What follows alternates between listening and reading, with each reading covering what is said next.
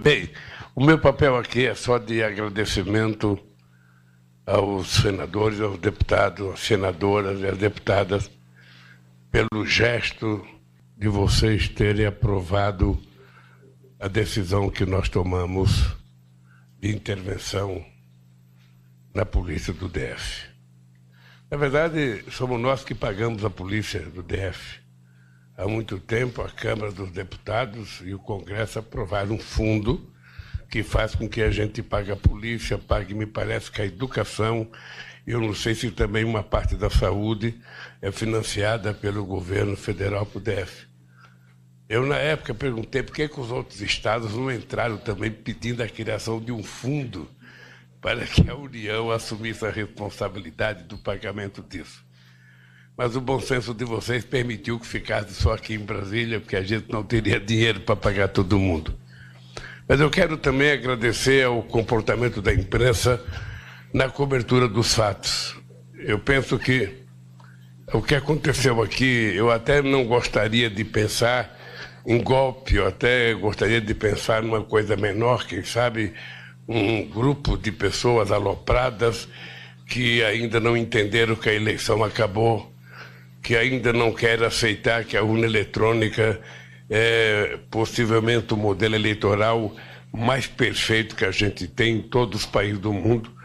Eu sei porque eu viajo muito em todos os lugares que a gente conta como funciona o processo eleitoral aqui no Brasil, todo mundo fica com inveja de que a gente pode saber do resultado eleitoral apenas duas horas depois das eleições.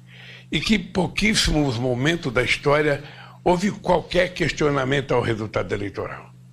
Eu já participei de muitas eleições e nunca houve nenhum questionamento. Eu perdi a primeira vez para o, para o, o, o, o Fernando Henrique Cardoso já com voto eletrônico.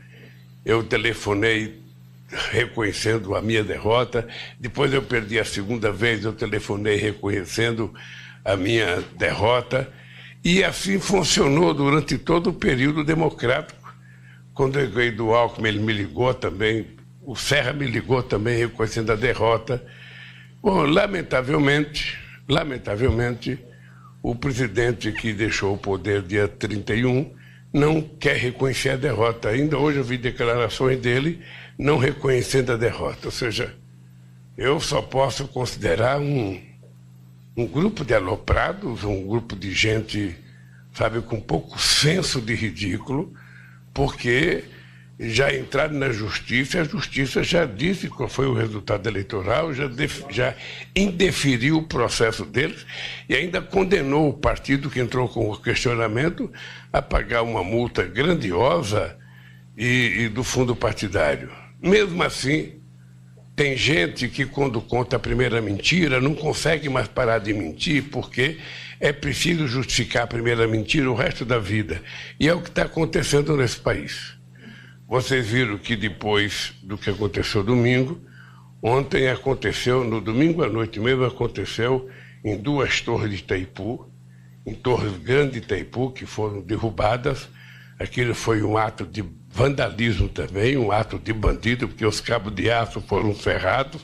Significa que propositalmente alguém cortou os cabos das torres, duas torres grandes. Já tinha acontecido no final do ano em Rondônia, torres da, da, da, da, da Eletronorte que tinham sido derrubadas. Ou seja, obviamente que nós vamos investigar, estamos tentando descobrir. E o que vocês estão fazendo com esse decreto é dizendo que a gente tem que punir quem não quer respeitar a lei. A gente tem que punir quem não quer respeitar a ordem democrática tão dificilmente alcançada por nós a partir da Constituição de 88. Né?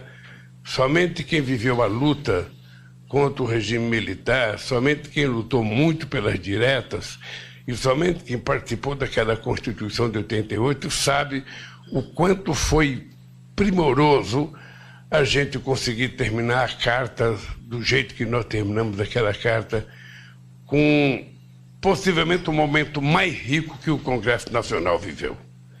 Aquele Congresso Constituinte, Ulisses Guimarães presidia as duas casas, presidia a Câmara e presidia ao mesmo tempo a Constituinte, e nós vivemos o momento mais sagrado da conquista da democracia brasileira. E o gesto de vocês é o seguinte: é garantir que a democracia continue sendo sabe, o sistema de funcionamento da política brasileira, continue sendo sabe, a respeitabilidade pelo direito dos outros. E eu acho que nós vamos manter, e eu quero que vocês saibam, que não haverá hipótese, qualquer gesto que contrarie a democracia brasileira será punida dentro daquilo que a lei permite punir. Todo mundo, todo mundo terá direito de se defender, todo mundo terá direito à prova da, da inocência, mas todo mundo será punido. E eu quero agradecer a vocês por esse gesto de vocês. Eu, sinceramente, não gostaria de ter feito uma intervenção. Eu gostaria de ter resolvido isso conversando, mas as pessoas que estavam lá não estavam dispostos sequer a conversar, porque eles faziam parte daqueles que estavam praticando vandalismo no Brasil. Então, meu caro veneziano, representando o Rodrigo Pacheco, meu caro Arthur Lima, meus, meus, Arthur Lima, meus companheiros deputados, deputadas, senadores, senadoras, Obrigado, obrigado por esse gesto. E eu posso dizer para vocês que esse gesto só engrandece o parlamento brasileiro.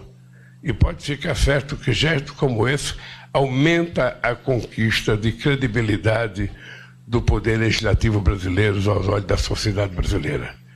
Obrigado, companheiros, pelo, pela compreensão e pelo apoio de vocês. A todos os líderes no Senado e na Câmara, muito obrigado.